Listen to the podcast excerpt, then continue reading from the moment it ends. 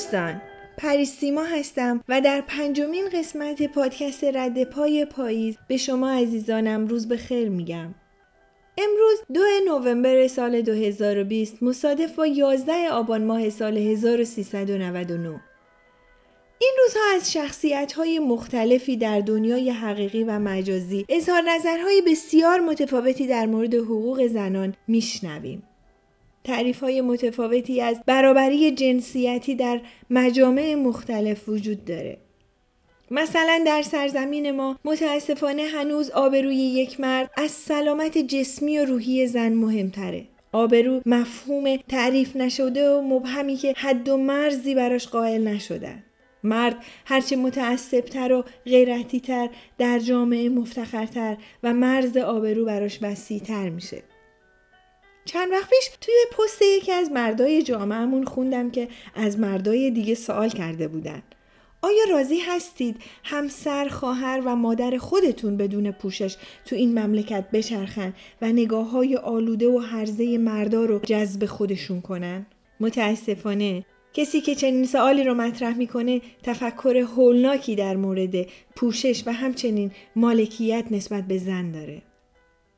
زن رو ملک و دارایی خصوصی خودش می‌دونه و درست مثل سند و سکه و پسندازش به او احساس مالکیت داره. صاحب چنین تفکری براش تعریف نشده که همسر و خواهر و مادر آدم ها دارایی اون نیستن و صرفا همسر مادر و خواهر او هستند پس رضایت یا عدم رضایت اونها در چگونگی پوشش خانوما هیچ جایی نداره. چه برسه به اینکه بخواد این موضوع رو به همه پرسی مردانه بذاره. دوستان متاسفانه صاحبان این تفکر اصلا کم نیستن.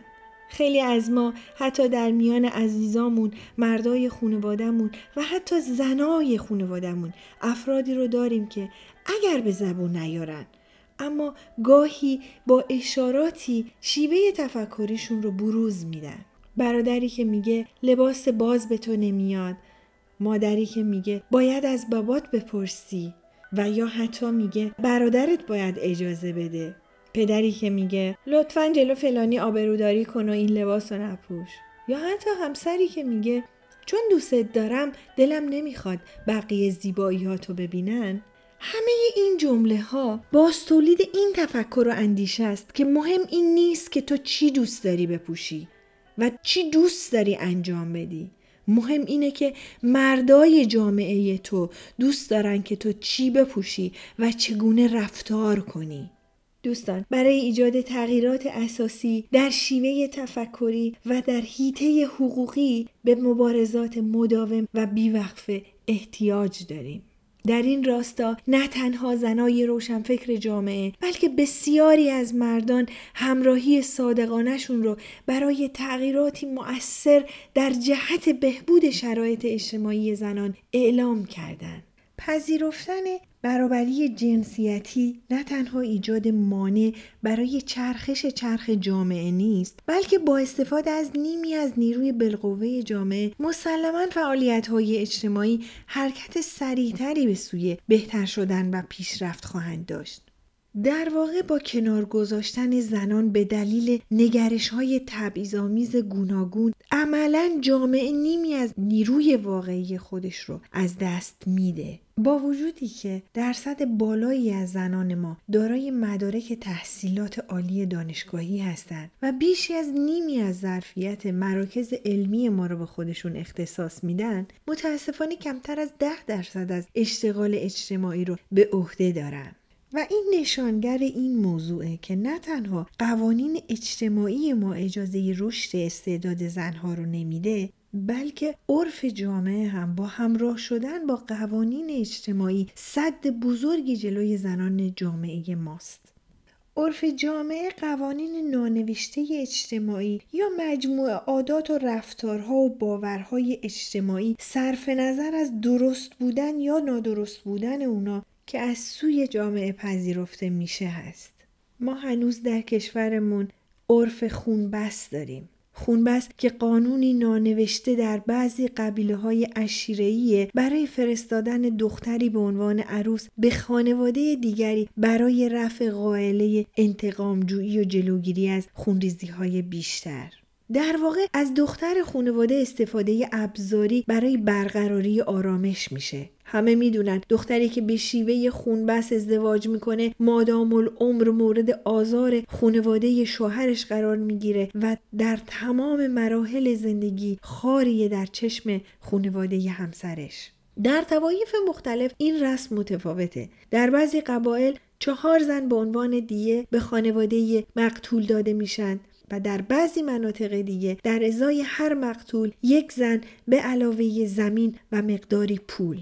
خونبس ناهنجاری اجتماعی علیه زنانه که باید ریشه اون خوشخوانده بشه. راه جلوگیری از کین توزی توائف در ایران امروز مبادله زنان و دختران نیست بلکه استقرار نهادهای مدنی و تأمین امنیت اجتماعی در نقاط خارج از مرکزه. از خونبس که یکی از فجیع ترین عرف های ضد زن بگذریم ما هنوز نمی‌دونیم چرا حق طلاق نداریم. چرا فرزند باید با پدر یا حتی خانواده پدری بزرگ شه؟ چرا ارسیه ما نصف مردانه؟ چرا شهادت دو زن برابر شهادت یک مرده؟ و چرا هنوز در کشور ما امکان کاندیدا شدن برای ریاست جمهوری برخلاف قانون اساسی محسوب میشه؟ و خیلی چراهای دیگه. این نابرابری ها نه تنها در کشور ما فجایع به بار میاره بلکه همه زنای دنیا دست به گریبان بیعدالتی اجتماعی هستند. در سال 1395 500 راهبه بودایی از کشورهای هند، نپال، بوتان و تبت در مسیرهای سخت کوهستانی هیمالیا فاصله کاتماندو در نپال رو تا شهر له در شمال هند یعنی 4000 کیلومتر رو با دوچرخه رکاب زدند. تا در مورد مسئله قاچاق زنان در نواحی دورافتاده اطلاع رسانی کنند. یکی از راهبه ها در توضیح اهداف این حرکت می گفت می‌خواستیم کاری کنیم تا این باور که چون دختران از پسرها کم ارزشترن پس فروش اونا مانعی نداره رو تغییر بدیم. زنان درست مثل مردان قدرت دارن و قوی هستند. جوامع جنوب آسیا ممکنه بابت داشتن رهبران زن به خودشون ببالن و فرهنگ احترام به مادرانگی پرستش خدایان زن توی اونها رواج داشته باشه. اما تعداد زیادی زنها و دخترها در این جوامع از حقوق اولیه محرومن و همیشه در خطر خشونت زندگی می‌کنن. از قتل ناموسی در پاکستان، دخترکشی در هند و کودک همسری در نپال زنان با رگبار تهدیدها روبرو هستند. البته همه این موضوعات برای ما ایرانی ها بسیار آشناست. گرچه اطلاع رسانی، بهبود قوانین و توانمندسازی اقتصادی به کندی شرایط رو تغییر میده، اما چه باید کرد؟ در طول تاریخ هیچ وقت زنها نتونستن به راحتی به حقوق پایمال شدهشون دست پیدا کنن. اولین بار در کشور نیوزیلند سال 1893 به زنان حق رأی دادن و شرکت در انتخابات داده شد. البته بعد از سالها مبارزات بیوقفه زنان در این سرزمین. اما اونا هنوز حق نامزدی در مجلس رو نداشتند ولی فقط می‌تونستند در انتخابات شرکت کنند. در انگلیس بعد از 60 سال مبارزه حق رأی به زنها داده شد. در سال 1866 دادخواستی به مجلس انگلیس داده شد که طی اون زنای بریتانیا تقاضا کردند که قانون انتخابات تغییر کنه و حق رأی کامل به زنان داده بشه. این دادخواست تحت اعتراض شدید و خشونتبار مخالفین قرار گرفت. اونا معتقد بودند حق رأی زنان بزرگترین خطرات رو برای انگلستان به همراه میاره. پارلمان انگلیس معتقد بود دخالت زنان در سیاست زندگی سیاسی رو مبتزل می‌کنه و در این حال ثبات خانواده رو به هم می‌زنه. مبارزه در انگلیس به اشکال مختلف ادامه پیدا کرد. بیش از چهل دادخواست راهی پارلمان انگلیس شد. تا اینکه سال 1903 که جنبش حق رأی زنان توسعه بیشتری پیدا کرد و تظاهرات و راهپیمایی های خیابانی فراوانی در گرفت. برخی از این اجتماعات متعاقبا به خشونت و درگیری منجر می شد و بسیاری از طرفداران حق رأی زنان زندان می شدن. تا اینکه سال 1908 بزرگترین اجتماع در لندن با حضور 500 هزار زن در خیابانهای لندن اتفاق افتاد تا در نهایت با اعتصاب سراسری زنان بریتانیا در سال 1918 حق رأی زنان به رسمیت شمرده شد. بذارید تاریخ حق رأی زنان در کشور خودمون رو بررسی کنیم. پس از پیروزی انقلاب مشروطه سال 1306 اولین مجلس نمایندگان مردم تهران باز شد و برای اولین بار در تاریخ سرزمینمون مردم ما با انتخابات نمایندگان خودشون در امور سیاسی مشارکت مستقیم پیدا کردند اما زنان از حق رأی اعم از انتخاب شدن یا انتخاب کردن محروم بودند در نظامنامه مجلس شورا زنان خارج شدگان از دین اسلام دیوانگان طبعه خارجه دزدان و قاتلین گدایان و متکدیان و اشخاصی که کمتر از 20 سال داشتند فاقد حق رأی شناخته شدند در زمان نخست وزیری مصدق وقتی مشاوراش با این استدلال که در قانون اساسی همه شهروندان برابرند اعطای حق رأی به زنان پیشنهاد شد. علما با حمایت طلاب و اصناف بازار اعتراض کردند که در شرع اسلام حق رأی فقط به مردان داده شده.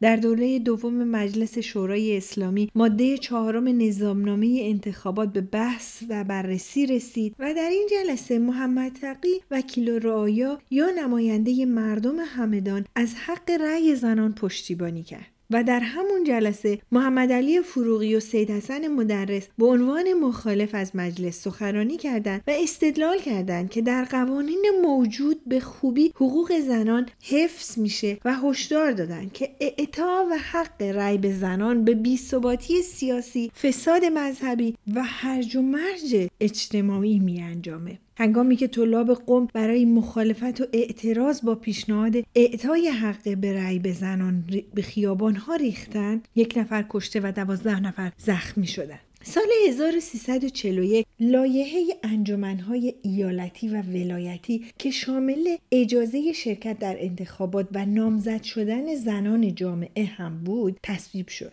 آیت الله خمینی جلسه ای در قوم تشکیل داد و سرانجام تصمیم گرفت تلگرافی به محمد رضا پهلوی در جهت مخالفت با سه بند لایه که یکی از اونا اعطای حق رأی به زنان ایرانی بود فرستاد. این اصل مربوط به حق رأی زنان از مهمترین اعتراضات او بود. حامیان او بعدها استدلال کردند که در همون زمان بارها او تاکید کرده که با اصل حق رأی زنان مشکلی نداره بلکه با سیاست های سلطنت که اونا رو به فساد میکشوندن مخالفت داره. محمد رضا تصمیم گیری در این مورد رو به عهده دولت وقت اسدالله علم سپرد و نخست وزیر وقت در یک سخنرانی حرکات علیه انجمنهای ایالتی و ولایتی رو حرکاتی مرتجع و مخالف ترقی زنان دونست و حق رأی زنان رو که تا به امروز تایید قانونی داره اعلام کرد. البته هنوز در کشور ما کاندیداتوری زنان جهت ریاست جمهوری از سوی شورای نگهبان خلاف قانون اساسی شمرده میشه و مانعی قانونی بر سر راه زنان برای به دست آوردن مقام هایی که نیاز به اجتهاد فقهی دارن مثل رهبری ریاست قوه قضاییه و وزارت اطلاعات باقیه.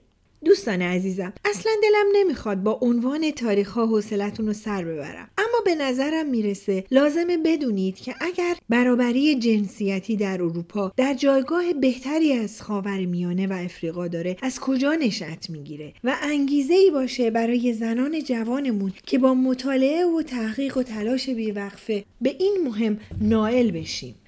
جا بحث از حقوق زنان میشه در کنارش صحبت از فمینیست ها به میون میاد فمینیست ها کیان؟ کیان که متهم به روابط جنسی آزاد و هم جنس گرایی میشن؟ چی میگن که پایه های اجتماع رو میلرزونن و چی کار می‌کنن که بنیاد خونواده رو به هم می‌زنن؟ زنای بسیاری در طول تاریخ برای به دست آوردن حقوق برابر با مردای جامعهشون مبارزه کردند.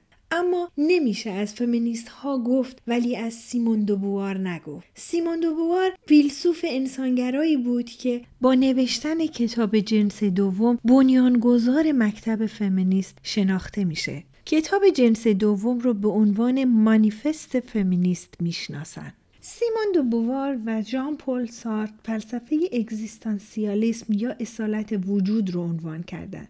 تا قبل از کتاب جنس دوم سیمون فقط یک اصالتگرا و یا یک انسانگرا بود. اما وقتی کتاب جنس دوم رو به تشویق ژان پل سارت می نویسه و تلاش می‌کنه در این کتاب زن بودن خودش رو در مقایسه با انسان بودنش به چالش بکشه و دست به تحقیقی بزنه که بر مبنای اون تأثیر زن بودنش بر سرنوشتش مشخص بشه متوجه میشه که داره به تنهایی خلاف جهت رود یا خلاف عرف زندگی می‌کنه. اولین مبارزه سخت سیمون ایستادن در مقابل وابستگی های خانوادگی و دنبال حرفه و رؤیای شخصی خودش رفتن بود. او می‌خواست از طریق انتخاب ها و اقدامات خودش به کیستی خود برسه و به عنوان زن روشنفکر و مستقل نمی‌تونست در چارچوب یک ازدواج مدنی محبوس بشه. سیمون در کتاب جنس دوم در مورد ازدواج میگه ازدواج سرشتیه که جامعه سنتی به زن عرضه می‌کنه. زن مجرد خام محروم مانده از پیوند خواه تقیان کرده بر آن و یا حتی بی به این نهاد بر اساس ازدواج تعریف میشه.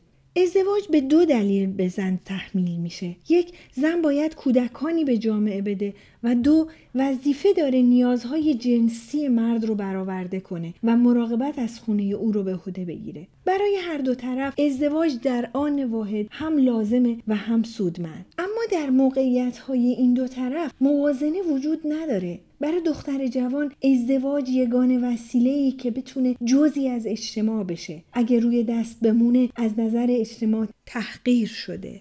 پسرها ازدواج می‌کنن و در ازدواج انبساط و تأکید خودشون رو پیدا می‌کنن. نه حق وجود داشتن رو. ازدواج برای پسرها نوعی شیوه زندگی و برای دخترها سرنوشته. به اقرار همه زندگی او خلاف عرف بود و نوشتههاش دو برابر زندگیش خلاف عرف. سیمون در سال 1971 در فرانسه ای که قانون منع سقط جنین جاری بود بیانیه ای رو که بعدها به مانیفست 343 معروف شد نوشت. توی این بیانیه اون به انجام سقط جنین در زندگی خودش اقرار کرد. با وجودی که می‌دونست با نوشتن این بیانیه در معرض خطر پیگرد قانونی قرار می‌گیره. این بیانیه رو 343 زن فرهیخته، فیلسوف، نویسنده، معلم و هنرمند امضا کردند.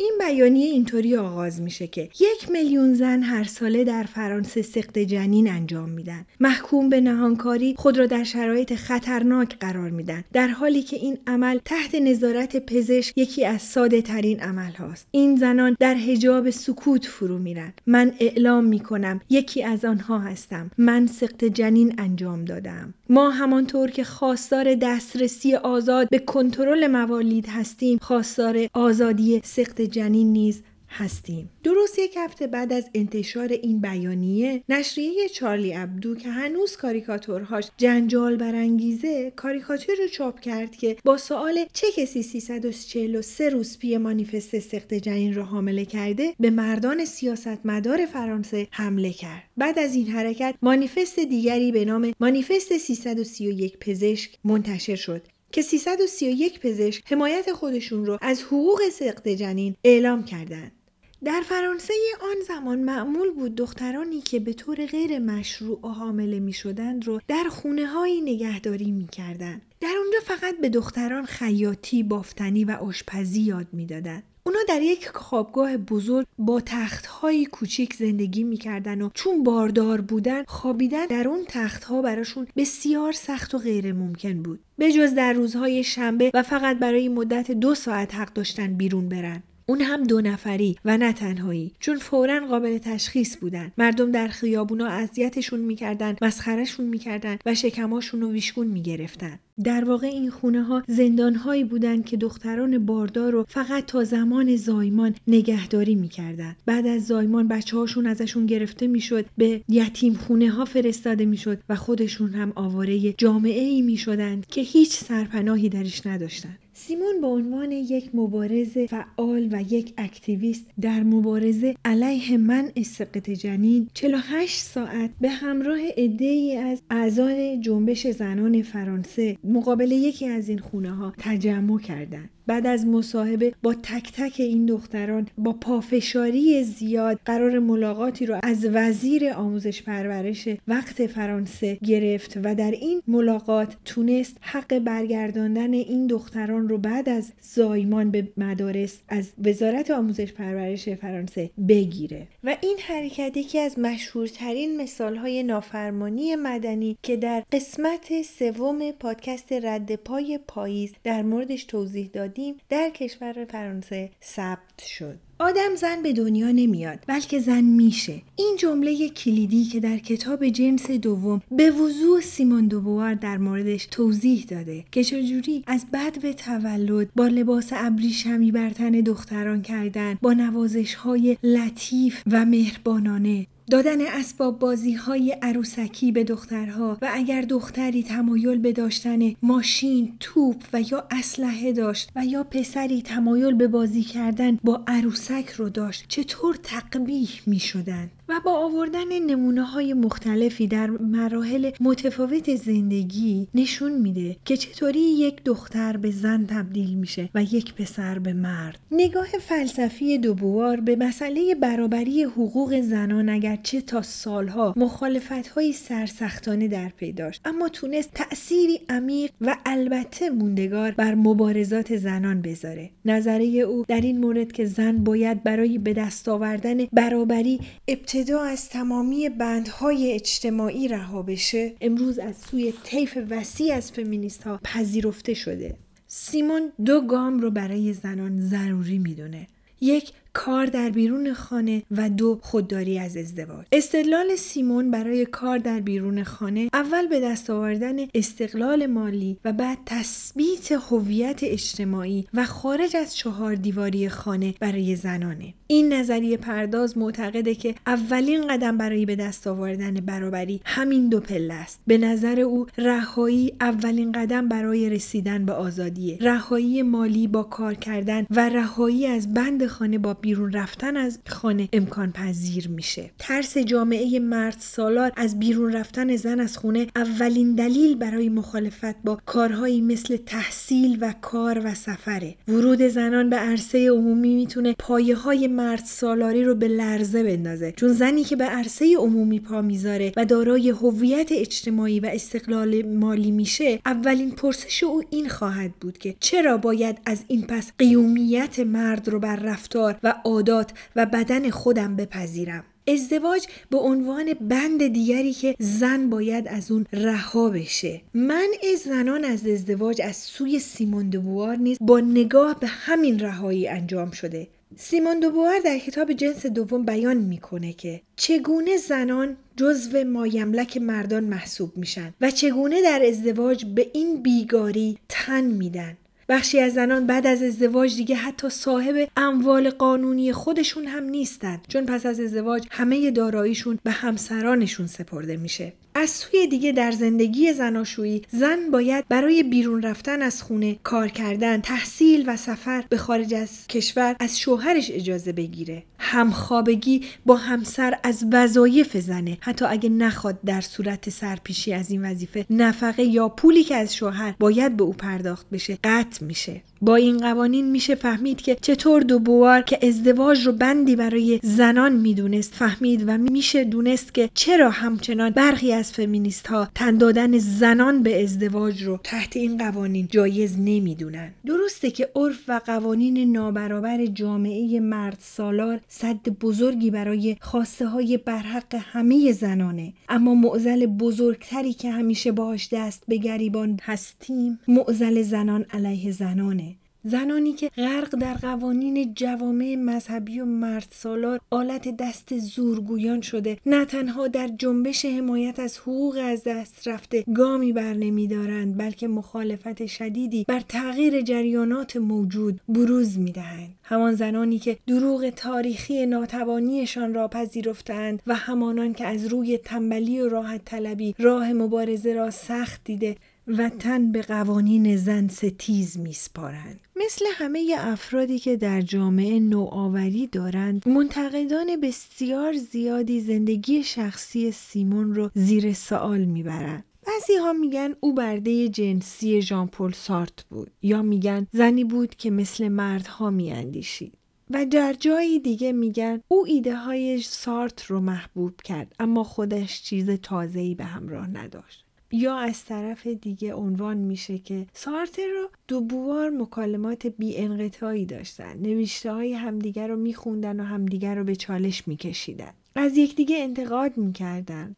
روابطی که فیلسوفای دیگه تنها می‌تونستن رویای اون رو در سر بپرورونن که در تمام طول زندگی خودشون بتونن همچین منتقدی داشته باشن. به هر حال حتی اگر انتقادات وارد شده صحیح باشه سیمون دوبوار فیلسوفی بود که راه عدالت اجتماعی برای زنا رو هموار کرد و امکان پذیر شدنش رو به اونا نشون داد. اما کم نیستند زنان جامعه ما که به طور فردی یا گروهی علیه هویت مرد سالاری می ایستند جدیدا با گروهی از زنان روشنفکر اکوفمینیست آشنا شدم که این گروه هویت انسان محوری و هویت مرد سالاری رو که قرن هاست تحت تاثیر مذاهب مرد سالار و سپس فلسفه رنسانسی به ما تحمیل شده هویتی که انسان رو از سایر موجودات طبیعی جدا می‌سازه و اون رو برتر می‌دونه رو زیر سوال می‌بره.